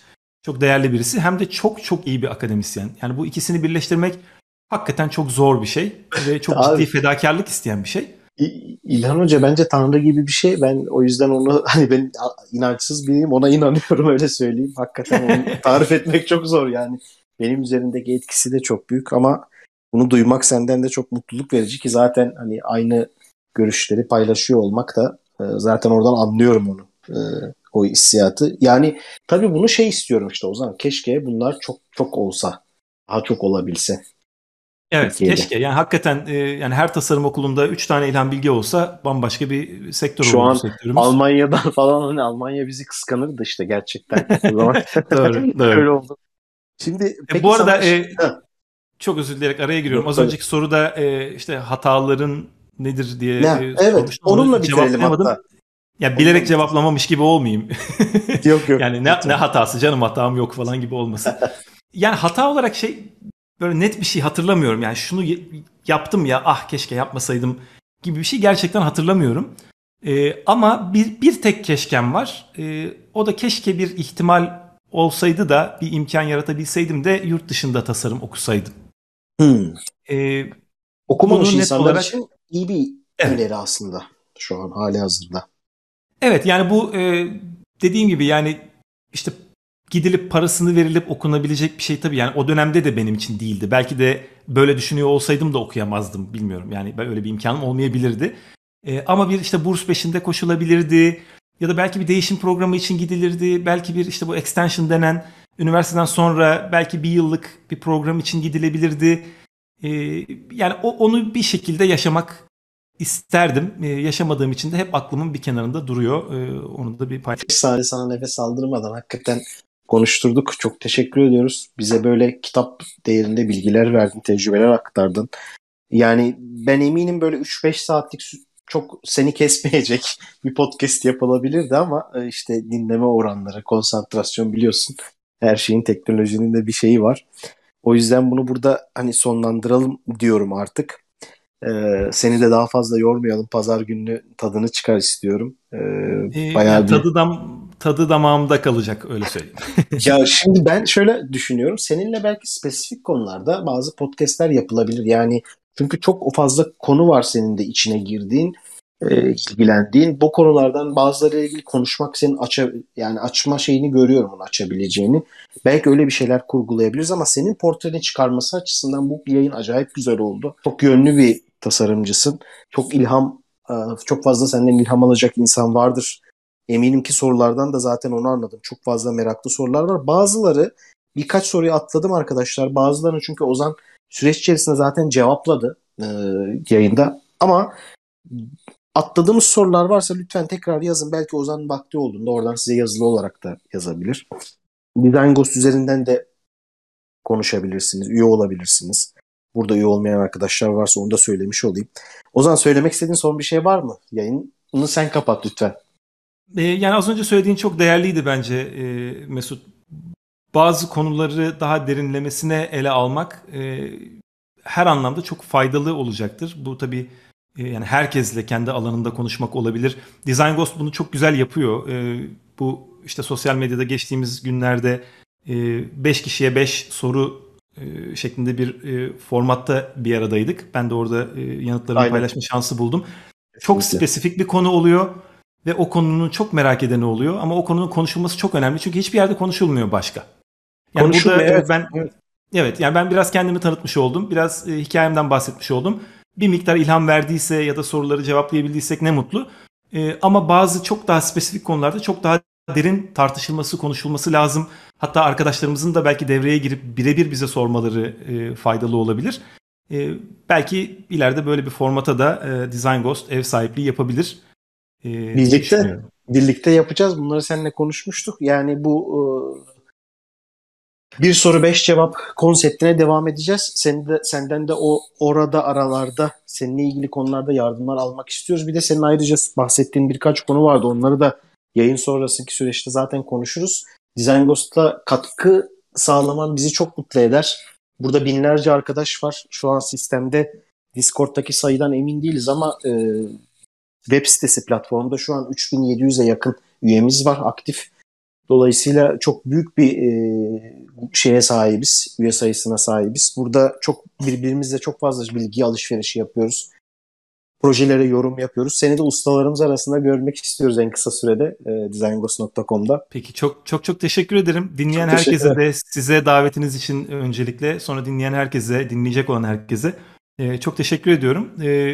Yani Türkiye'de biraz zor bir süreçten geçiyoruz hep birlikte. Yani ben buradayım ama yani kalbim sürekli orasıyla çarpıyor. Belki birçoğunuzdan daha çok bile takip ediyor olabilirim gündemi. Sabah akşam Türkiye ile yatıp kalkıyorum. Bütün müşterilerim yabancı. Birçok yabancı arkadaşım da var burada ama kendimi koparamıyorum Türkiye'den. Çünkü aklım hep orada. Sizin de orada siyasi hayat, sokaktaki hayat, işte bu mülteci meseleleri, yani o kadar çok kafanızı kurcalayan şey var ki biliyorum, görüyorum. Benim bile kurcalıyorsa kim bilir sizi ne kadar olumsuz etkiliyordur. Ama bu bizim mesleğimiz hakikaten sihirli bir meslek, çok özel bir meslek. Bunun naçizane yani farkında olmanızı tavsiye ederim ve bizi her türlü kötülükten de uzaklaştırabilecek bir değerde bu meslek. O yüzden değerinizi bilin, mesleğin de değerini bilin. Bu olumsuz şeylerin, dış etkenlerin, özellikle de değiştirme gücünüzün olmadığı dış etkenlerin sizi üzmesine izin vermemeye mümkün olduğu kadar çalışıp işinize ve sanatınıza, tasarımınıza odaklanın demek istiyorum. Olabildiğince umutlu olmaya çalışın. Sanki güzel bir gelecekte Türkiye için yakınlarda gibi hissediyorum. Herkese çok teşekkür ediyorum ve kolaylıklar diliyorum. Çok teşekkür ederiz Ozan. İyi akşamlar, iyi günler diyorum sana. İyi pazarlar diliyorum. Çok verimli bir sohbet oldu. Benim için de çok iyi, inanılmaz bir akşam oldu. Çok memnunum konuştuğuma. Görüşmek üzere. Ben de öyle. Çok teşekkürler. Hoşçakalın.